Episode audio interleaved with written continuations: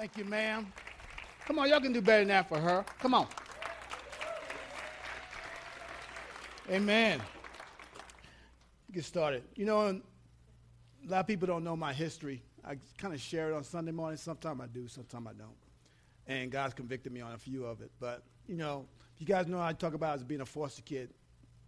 And um, I was placed in a home at 13 months old. And that was my second home because my first home I was taken to, and then I was too dark, so they sent me back to the agency. So I learned about reconciliation real quick as a young man. And uh, the mo- my mother took me, my foster mother and my dad took me. And at that time, my mother knew she had been diagnosed with uh, breast cancer. And she dealt with it and went to surgery and, and did all these other different things. And I think it was about 1972. She had came home and she told everybody, I'm not going to have any more surgery. I'm just going to leave it to Jesus and leave it to God. And I want to live my life.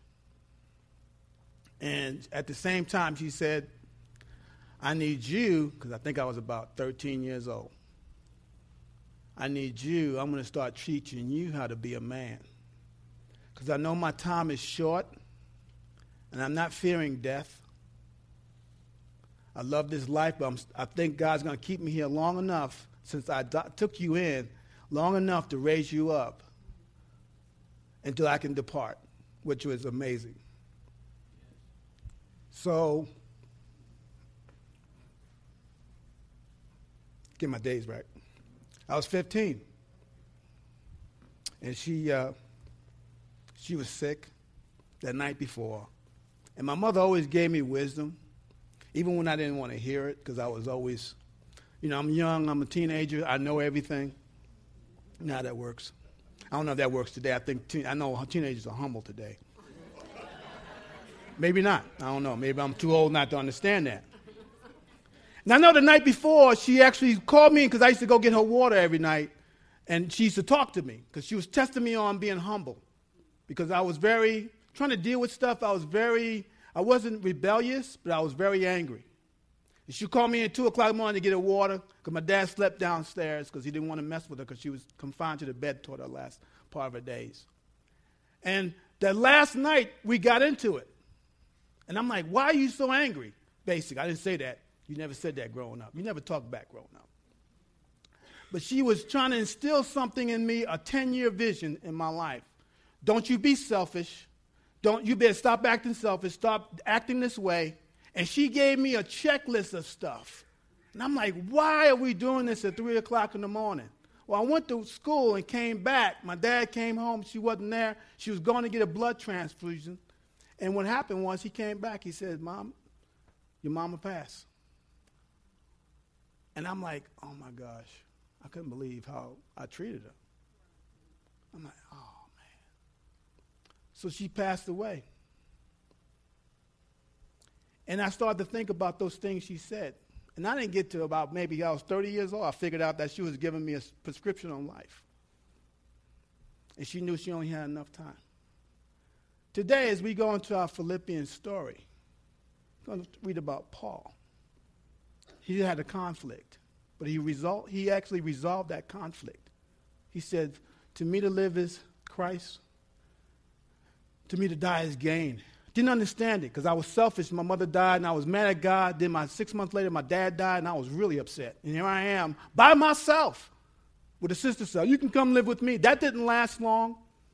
Trying to get out of high school, I said, let me go get me a job, stay in school, and I'm going to get me an apartment. So I bought me, got me an apartment, lived in Queens. And I started to carry my life because at that time you became a, you couldn't be a teenager. You couldn't do anything at 17, 18, 19. You had to be responsible. But then it took me back that the years I had with my parent, my mother, was fantastic. But what's greater was the information and the wisdom she gave to me. So when I got older, I started to saying she had to go because her body was suffering here on earth. It was decaying but she's going to be in heaven, and I'll see her again in a new body. So it's good for her to go. She wrestled between the two for many of years. But then when she resulted that in 1972, she came to, hey, to be here is great. To be there is even better. No more surgeries, no more losing my hair, no more chemotherapy, none of that stuff. And you're growing up, and you'll be fine. And I was able to get through those years, hook or crook, from what she gave me. When we get into the story of Philippians, the first week, we talked about the fellowship of the gospel. We talked about the furtherance of the gospel. Today, we're going to spend a little time in chapter 1 talking about the faith of the gospel. And that story I shared with you is about basically how Paul felt about the Philippian church. He was in prison. If you were here last week, talked about he was in prison, chained to a guard 24 hours a day, seven days a week. And he had a desire in his heart to be with Jesus or to stay here. He says, I'm caught in between the two. It was amazing conflict that he had. But I, I um, it was amazing because he said, for me to be here, it would be better for you guys to help you along, to establish you as a nice, thriving church because they were a thriving church, but they were going through some things we're going to read about. They were going through some uh, division. They were going through some uh, persecution. They were a little afraid of the people dealing with that. We're going to read that from verses 19 to 30. But he says, It's best if I stay to help you get through. Same thing when I read that. I said, I heard that before. It's best that I'm only going to only stay because I want to bless you and I want to extend the kingdom of God. I'm only staying to do some good. Otherwise, if I'm not going to stay, I'm going to do something better. I'm going to go be with Jesus. It's amazing when you when you hit that light thing in your life. What's really important? What's really important and Paul crossed that line. It's the same life as Jesus. I know after 33 years, I mean, 30 years, he's like, man, do I have to stay here any longer? I had it great in heaven. But I must help a people, God, Father, to extend your kingdom. A life worth living. How about you? To live is what? Money? To die? Can't take it with you. To live is popularity, to die, forgotten. To live, we all have to answer that question. To live as a victim and die disappointed. That's amazing. When we read this, you'll see Paul had the conflict. He resolved the conflict, but he passed it to the church. A church who says to live is Christ, to die is gain. That means it's a win win situation. Let's go to Philippians chapter 1, verses 19, and we'll read to 30. And there's some key words I'm going to have you underline. For I know that through your prayers and the help of the Spirit of Jesus Christ, until this turns out for my deliverance. As it is my eager expectation and hope that I will not be at all ashamed, but with full courage. You want to go ahead and underline that. Now, as always, Christ will be honored in my body, whether by life or by death. And for me to live is Christ and to die is gain. For if I live in the flesh, that means fruitful labor for me, yet which, yet which I choose, I cannot tell. I am hard pressed between the two. My desire is to depart to be with Christ, for that is far better. But to remain in the flesh is more necessary on your account. Convinced of this, I know that I will remain and continue with you all for your progress and joy. You want to circle those progress and joy because it's the gospel of motion. In the faith. So that in me you have ample cause to glory in Christ Jesus because of my coming to you again. Only let your manner of life be worthy of the gospel of Christ, so that whether I come and see you or am absent, I may hear of you that you're standing firm in one spirit one mind, striving side by side for the faith of the gospel.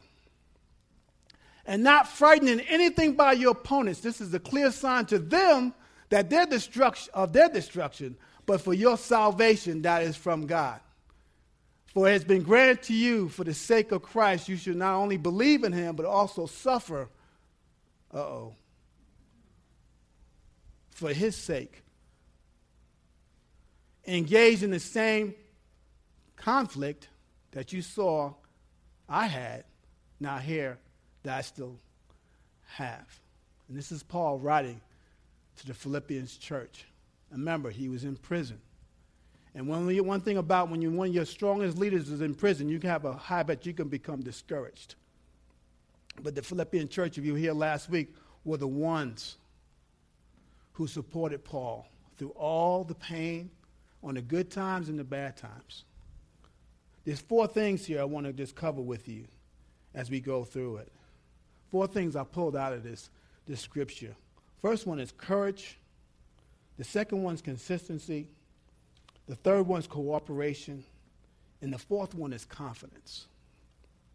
And we're going to unpack these. Courage. Paul had courage to first make a stand, put his, his uh, foot in the sand and said, this is, what I, this is what I'm about. My life is to honor Jesus at all costs. It does not matter the circumstance. His mission is more important than my circumstance. It doesn't matter the trials I go through. My mission is to express his kingdom any way, anyhow possible. It takes courage for a man and woman to stand in the midst of pain and still move forward.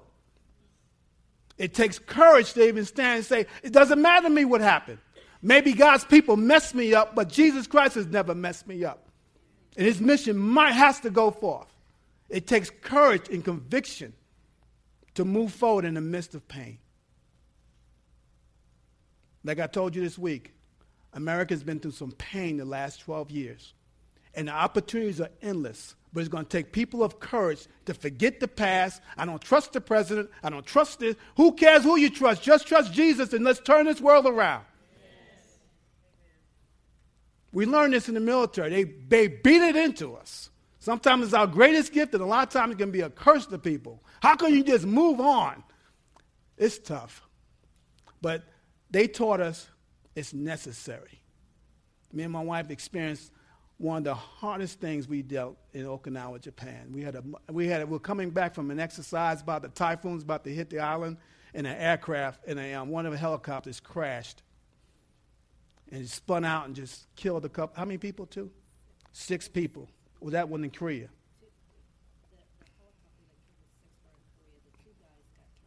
Two guys got killed, and we just left. My truck just left out of that. And we stopped. We got to the other side. Do you know what the military's plan for that was? The next day, get up and fly. We'll have a service. We'll do a missing man's formation. Get back to work.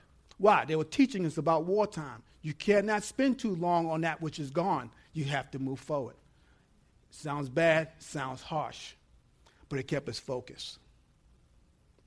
It kept us from dealing with the past. What about, what about, what about? I know, but you have to move. What about what's in front of you? It's tough. But look at Paul. What about me being stoned, left for dead? What about me being kicked out of synagogue? What about me being locked in the inner prison? What about? What about? What about? He says, I don't mind. I don't care. I'm going forward. It takes courage, guys, to move forward with this gospel. Are, they gonna, are you to have some pain? Yes, you are. Some of it's going to be self inflicted, but a lot of it's going to come from someone else. Nothing worse than self inflicted pain. The gospel, guys, it's not a playground, it's a battleground. We're in a fight. And Paul realized that. To be with you guys, win. To go with Christ, win. When you look at the Greek on this, to die is gain, to, um, to live as Christ. We put the, they put the is in the later translation, translations. The original Greek says, to live Christ. To die, gain. What a statement. How do you stop a guy like that? How do you stop a church like that? Are we all there? No. But we learned one thing I learned the last 12 years. Can I give you a hint? I read Revelations. It's not going to get any easier. So we might as well get used to stomping and putting our backpacks on and let's get it done. Because those don't know, there's those who don't know Jesus who need us who do know Jesus. So it takes courage. See, this Christianity is not one of these fake, crazy things that we sing songs for two hours and do nothing. It's about going in the, in the kingdom of hell and pulling people out. It's a rescue mission.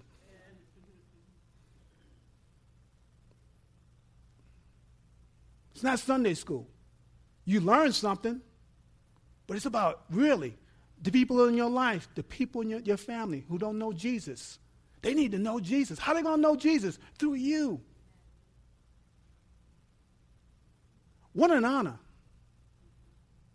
Then I don't have to be perfect to be used.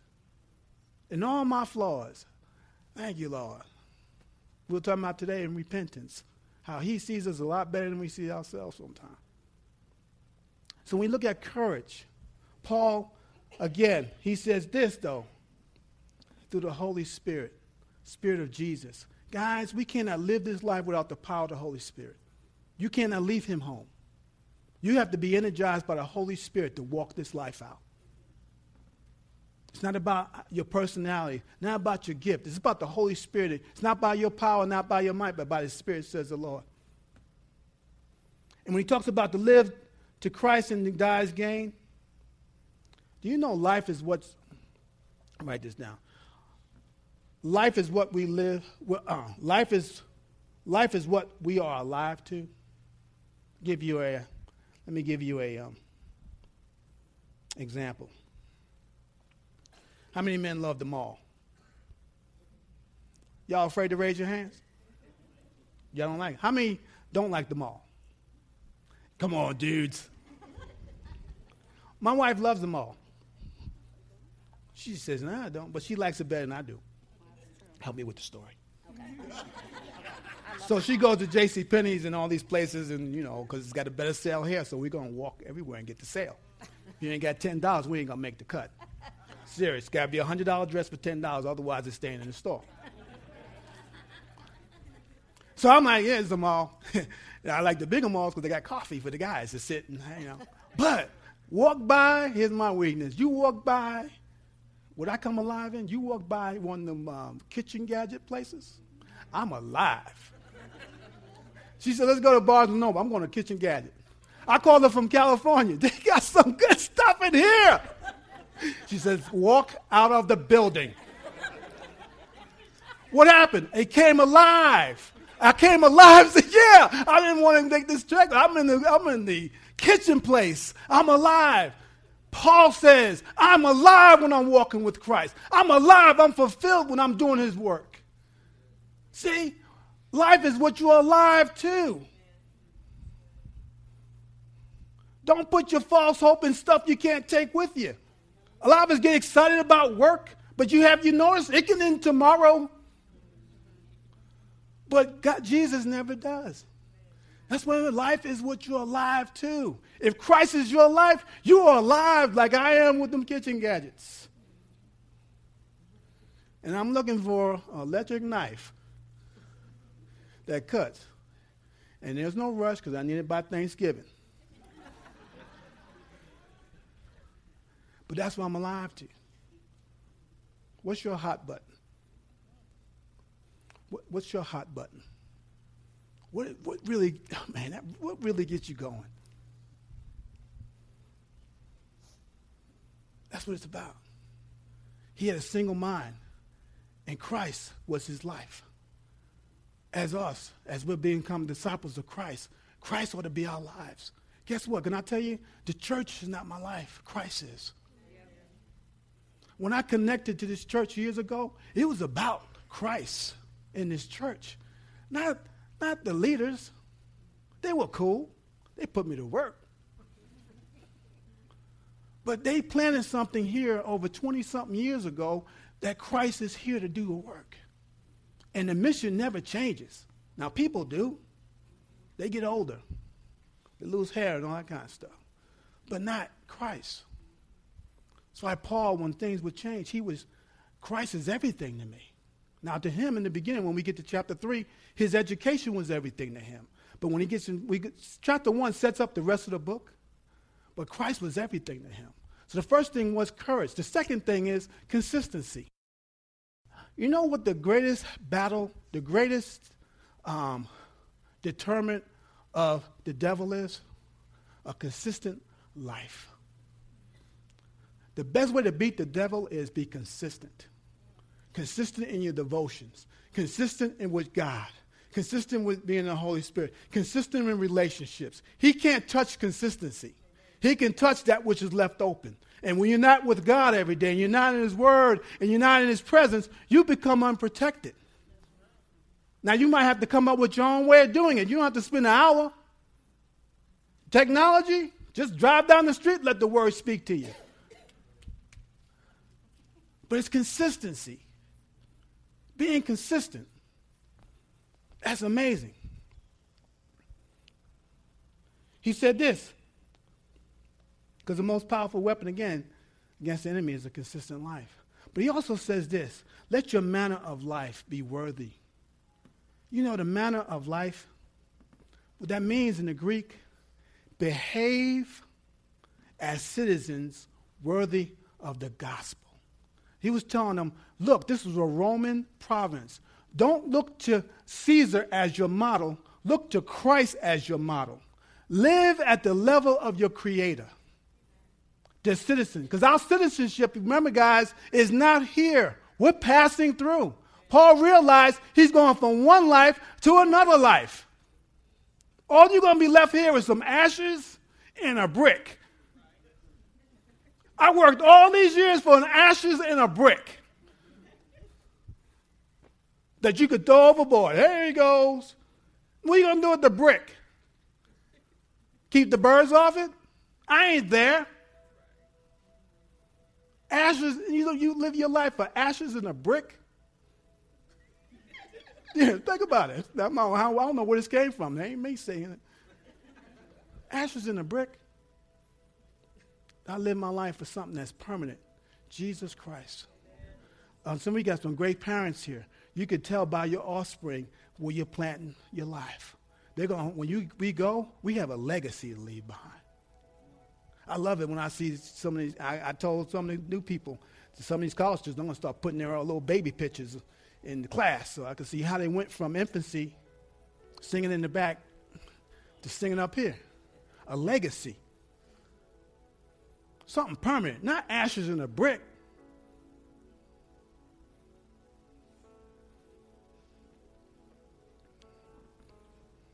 Said, live your life worthy of the gospel worthy of your king.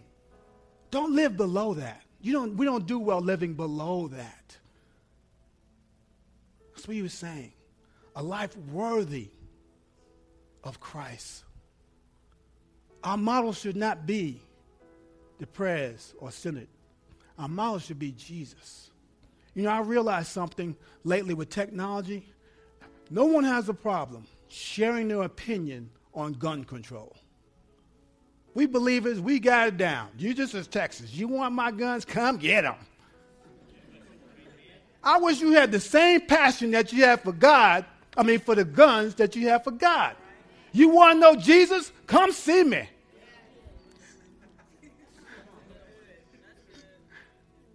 Everyone's passionate about the guns. It had nothing to do with the guns. It's the person behind the guns. Guns are amoral, has no feelings. You can't tell a gun don't, don't fire. It's the guy behind it. We get them born again, you ain't got to worry about gun control. You ain't got to worry about your taxes. Because with his love, you don't need a law. When you law, you need less love. That's what it's about. People need love. They need to be transformed. And all those laws that we fight that cost us money anyway will go away. You don't need it. That's why we're so passionate to give away food. We don't want people on welfare. Why do we have to do that when we're the church? You guys are amazing. You gave away 183 um, pounds of food just the other day. Give yourself a hand. People being blessed because we're going to be the church to give stuff away. That's where the glory of God resides. That's where the help of God resides. That's where the love of God resides. We don't need a law. We need more Christ in each and every one of us. We don't get tripped up by stuff. Christ is our mission. That's our heart. He's our vision.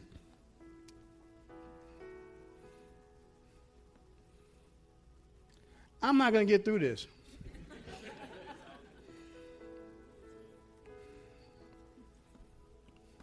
Ephesians 4 1.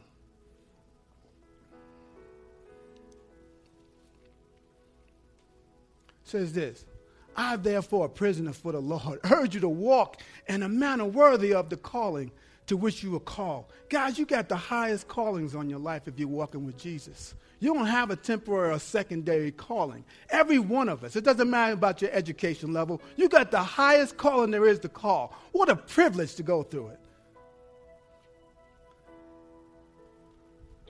manner worthy in which you've been called. Say, I've been, you've been called. Say, I've been called. Second Corinthians 3 2.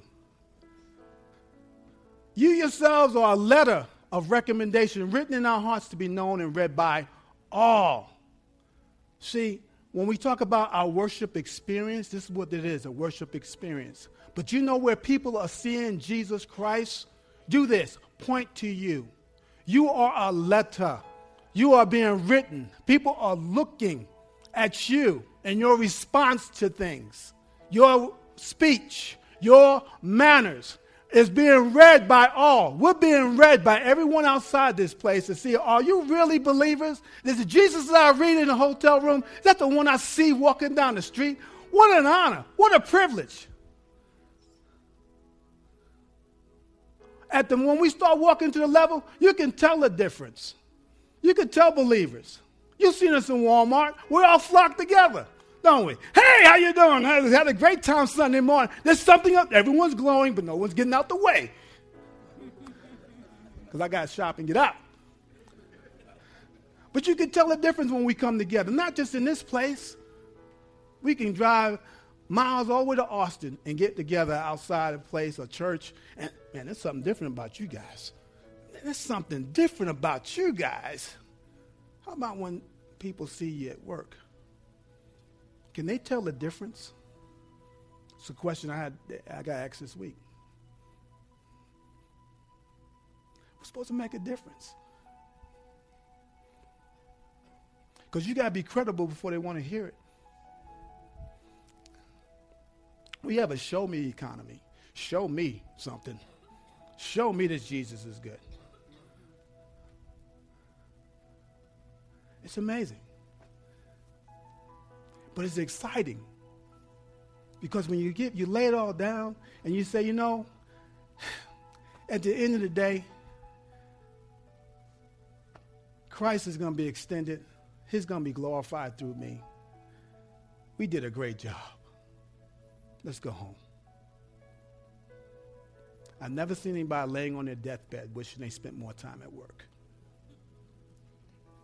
know what they try to capture? The moments they missed. Because life goes so fast, we miss the moments of life. The last one is, because I'm jumping ahead, it's the one I ended with, is confidence.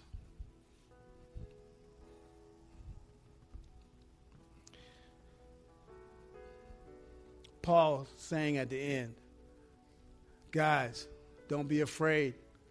It, it, it, I love it when he says, when you're one mind, one spirit, striving side by, this used to be a song, side by side, and one head in the same direction. So don't worry about the enemy because he can't take out two people it's for their detriment because they're going to find out when you're walking side by side because they said the world says that's impossible. They're going to say, oh, oh, these guys are serious because they actually really love each other. side by side. Have a confidence walking together. That's one of the hardest things to do as a church, isn't it? All different backgrounds, all different belief systems sometimes. But when we walk side by side, how powerful that looks. You know the world says? That me and Terry can't go downtown and have a meal unless we have to be police officers. Because why would we get together? That's not normal. I love hearing that. That's not normal. Don't be offended by it. Because that is what we're doing is uh, glorifying Christ. That's all we're doing. When we walk together, we're glorifying Jesus. Now, he likes, he wears country boots. He wears uh, cowboy boots. I told him he's gonna wear, we're to have a short contest with the guys. Going to wear shorts. He's to wear his boots. I'm to wear shorts and some socks and some skips. I told Rich, you need to put some shorts on. And then we're to eat a meal together. To glorify Jesus. and all the men said, I'm not doing that, man. I'm sorry. But one thing I want to end on this is this. Do you know, and we, we look at different when he talks about suffering, do you know suffering is a great privilege? Suffering is a great privilege and a gift from God. When he says that, you are you're handed to you Christ and you're handed to suffer for Christ. Wow. That's one thing we don't talk about in the Bible. Now, if you walk with Jesus, it's proof that you are walking with Jesus if you're suffering for his sake. Not suffering because you did something crazy. You're suffering because you're, you're spreading his word and you're making a difference. And this, when you get a hold of this, it'll, it'll change your mind. Go to Acts chapter 5, 41. We'll pick up the rest of this next week. I love this. Then they left, this is the, the, uh, the guys, the disciples. Chapter 5. The word of God spreading. They go to, they get put in jail. Right? They go to jail.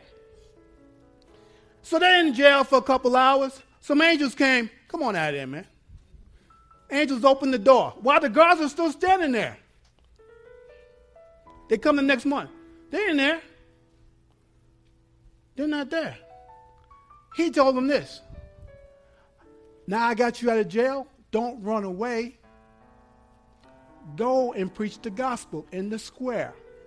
Can you hear that? Wait a minute, we just got arrested for that. You want me to? Eh, let me find another angel. I'm going to find me an angel who's going to agree with me. Go back. The guys found out the Sanhedrin, the Pharisees, the guys with the law, pulled them in there, and they said, Look, one guy got smart. He said, Look, man, don't mess with these guys. If it's from man,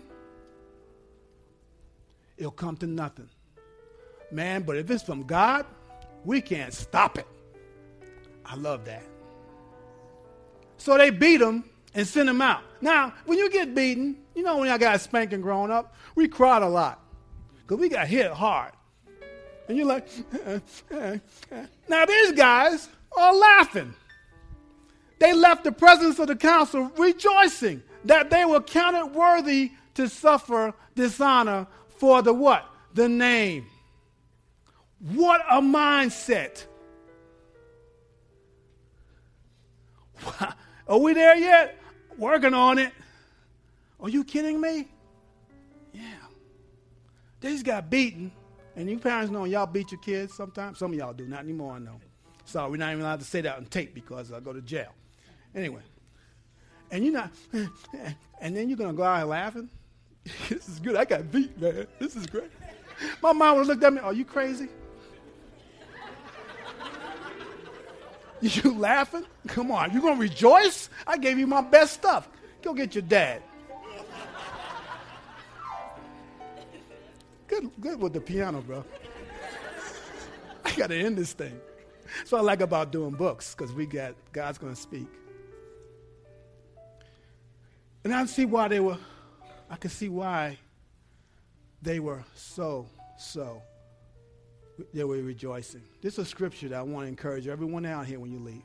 Some of you are going through some things. And I can feel it. And our, way, our team can feel it. But this is a scripture when you're going through something. Sometimes you think it's bad suffering, but there's a scripture in, in 1 Peter. Um, five, make sure I get it right, 510. I love this. This is same Peter. When he got beat, he's, he's rejoicing. And I can see why he's rejoicing. Because, you know, they used to open the door after you got spanked and say, come get some ice cream. And like, I'm not coming out there. You just, who are you? And they would get ahead and my mother would try to restore me and tell me why I got spanked. But look at this. 1 Peter 5.10. After you have suffered uh, what? You mean not the McDonald's way? Line one, line two? No, a little while. Depending on how long. It could be five minutes, it could be five hours, it could be five years. I don't know. And God, and the God of all what? Who called you to his eternal glory in Christ will himself. Oh man, he didn't send no angel. He came down himself to restore, to confirm, to strengthen, and establish you. You're going through something, God himself is coming to see you this week. He's coming to see you. That's why you can rejoice. On my worst day, he's coming to see me. He said, Dusty, you having a bad week? I don't like school. Dusty, I'm coming to see you. To restore, to confirm your calling, to strengthen you from the inside and reestablish you as a rock here in this community. Whoa. So suffering's a gift because it strengthens my relationship with Him. Now, does it feel good? No. But it is good? Yes. Is it necessary? Yes. Everything you've gone through is going to strengthen you, not make you worse. Everyone stand. We'll finish up next week. Well, we got a whole 16 weeks on it. No, just kidding. Eight weeks. I want to encourage you. The God of all grace Look at me. The God of all grace is only going this way. He's only moving forward. You're going to have to let go of the past, the hurt, the pain, all those things. People say you're not who they, they're lying because the God of all grace says you're awesome. God of all grace says start over again. In fact, it ain't going to be you. It's going to be the Holy Spirit in you. This stuff back, yeah, you might have got done wrong. That's fine. That's all right. Big deal. I know it hurts at the time you're going through it. But guess what? God of all grace says, I'm here to restore relationships. I'm here to confirm your calling. I'm here to strengthen you from the inside out. And I'm here to establish, reestablish your presence here on earth. Reason why? Because you have something to say. You got something to do. You got somewhere to go. The gospel of motion is always moving forward, regardless what's going on in your life. Man, I love that stuff. Now believe it. Because anytime anytime, excuse me, at from 13 on, I should have just called it. I should just say, forget it. Is this what life is about? Forget it. I'm done. Then I will never met the love of my life. Who didn't have that come across your mind? I'm done. Can't take no more. Death, I don't like death. Can't take no more of this. And I even screamed at him. I said, I can't stand you. He said, That would mean nothing. I was there with you when that happened. I was there with you when you turned this age. I'll be with you all the way to the end of the age because you got something to do. You're going to help people get beyond that stuff. People say, How come you don't cry at funerals? I don't know. I know what death looks like. But I also know what life is so much better. I know what the disappointment looks like. But I know life is so much better. I know what the pat what it should have happened. I should have been here and should have been in this school. I should have had all these other things. She should have never gave me up. Should never did all that. But I know that what happened back then established me, strengthened me to be here today, to help establish and strengthen other people. Because whatever's going through you went through, you're still here. Turn it over. Roll it over. So how you? Because we got. If you don't, you won't do well. When they told us in the Air Force, if you don't fly tomorrow, you're never going to get back in the air. If you don't start going back out, you'll never win this thing. I'm not talking to someone here today. It might have been bad last week. It might have been good the last five years, but you're still here.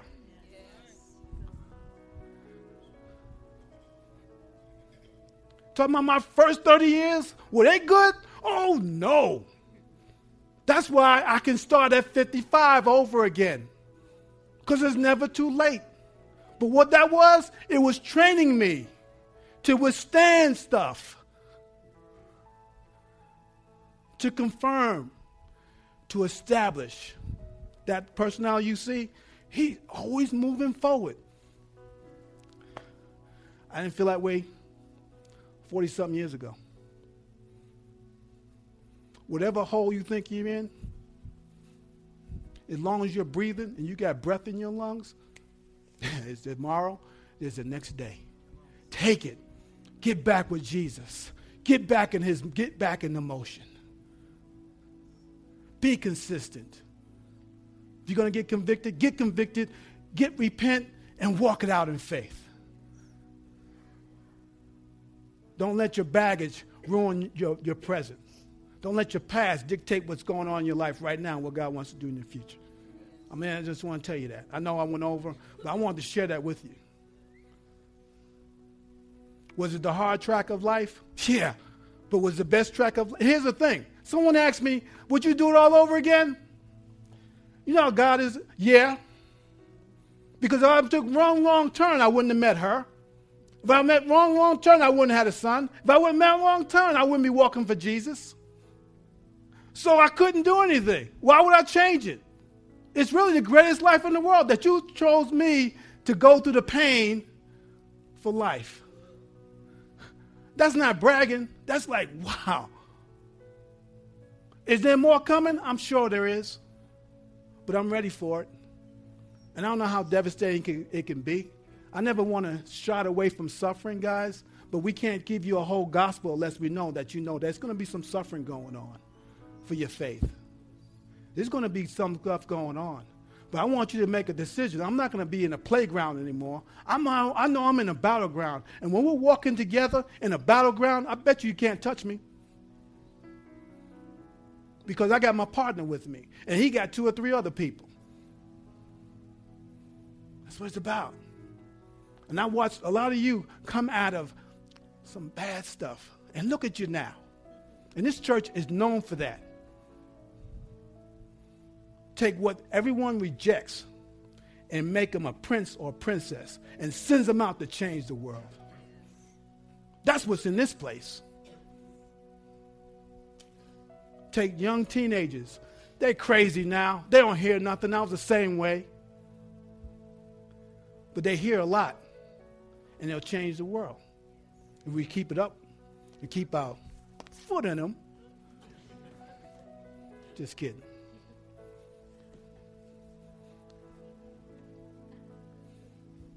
Trusting Christ is not the end of the battle. It's beginning of new battles. Thank you. It's a battle. But here's the greatest thing. When we're together, we're cooperating, we have the confidence of the Lord. You are chosen. You are called. Shake it off.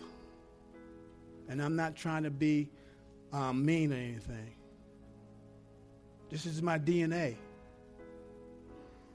I don't know how to do but go forward. Because I tell you what, if I land, if I stay in the past too long, there's no hope there. And I can't blame other people. Should blame my dad.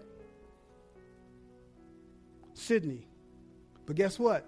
If Sydney didn't give me up as a child, I wouldn't be here today. Sydney did the best thing he can do give me away. So I love Sydney. Never met him, but I love him because he did the righteous thing he can do at the day he had it. Suppose he kept me. You wouldn't be seeing me. I went through the why gods. A lot of you going, why God, why God? And you know what God's saying I learned? Why not? if I'm building something beautiful, if I'm crafting something great, the callings that you have on your life is fantastic. But you gotta be, I gotta craft you into to receive those callings. That's what I like about discipleship. Does that. Have our leaders come forward.